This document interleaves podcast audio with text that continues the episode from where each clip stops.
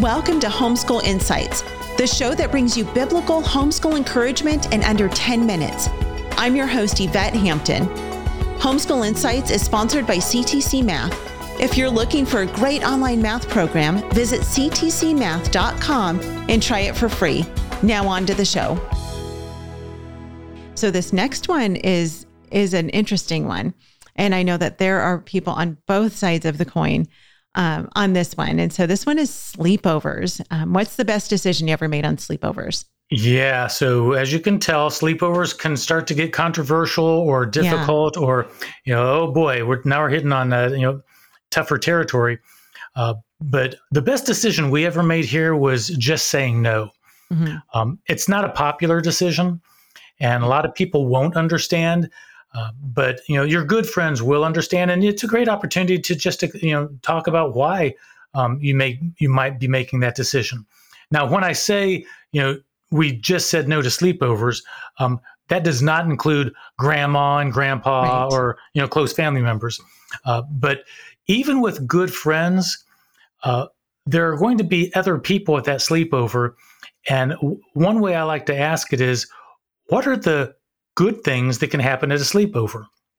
And there might be a few, but the list is probably short. But I'm not going to say there's nothing good that can happen. But what are some of the bad things that can happen at a sleepover? And that's where it can be chilling. Uh, and so we live in a, in a world today where is trust has been broken at a lot of levels. I wish it wasn't. Uh, but uh, this is an area where, as a parent, you may need to uh, be so radically intentional that people don't understand, but it's for the protection of your kids. So, and yet, just because you say no and your kids know that you don't do sleepovers doesn't mean you're going to get asked multiple times. Right. And a real good example I like to give on this is when our two youngest kids uh, were facing a situation. They were in a Taekwondo group, and this Taekwondo group was going to do a sleepover uh, they were going to you know do their practice Friday night after dinner. Then they're going to stay up all night and play games and watch movies. And then in the morning, they're going to do a morning workout and have breakfast and be done by noon. And you know, we'd been saying no for years, so this was an easy no for me and Rachael. But my two sons actually really wanted to take part in this. So we have all these conversations, and this is how we skinned that cat. I said, okay, guys, here's the deal. Mom and dad are going to or i'm dad am going to make a big sacrifice to make this happen. I'll drop you off at uh, your normal practice. You can stay you know for a while but around 10:30 maybe 11 you know sometime around that time i'm going to come and pick you up and bring you home. And then i will get up super early in the morning and i'll bring you back for that six o'clock breakfast workout and uh, other events you were going to be taking part of that day so we made a big sacrifice, but there was no way in the world I was going to let them stay up for the bad stuff that was going to happen mm-hmm. during the night, for the movie that wasn't the best selection in that group uh, to take. But I wasn't in charge of the movie or the all these kids that were going to be there. But I, I, I did figure out a way to protect my kids from the time Uh, during a sleepover when bad things can happen. Yeah, yeah. I I have we have a lot of friends who have made that same decision for their kids and I think it's a very wise decision to make.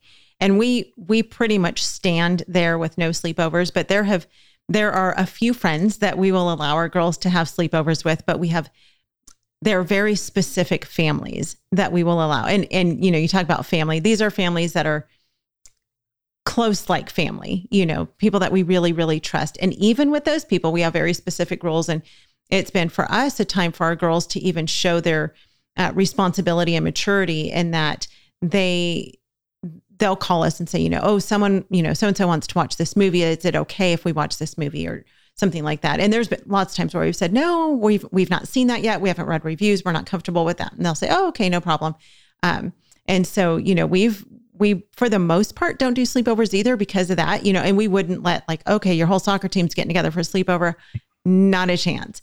But for families that we've known for a really long time and are really close with, um, that's something that we have allowed for our girls. But this is where you pray and you ask for the Lord's wisdom to guide you and to help you to make the t- decision that's best for your family and for your kids. So, but that can be a tricky one. And it's right. one that, like you said, your kids, I mean, they, they will buck against you because when all of their friends are having a sleepover, they really, really, really want to do that as well.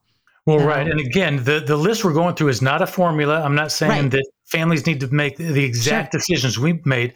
Uh, but everything I heard and what you just said, you were being very intentional about conversations with families they might spend the night with, about movies they may or may not see, yeah. and uh, and the key uh, the key to this whole thing is to be intentional, to not be a whatever parent or a random parent or right. just let everything goes, uh, and sometimes that intentionality may look radical to somebody else or extreme or hard to swallow.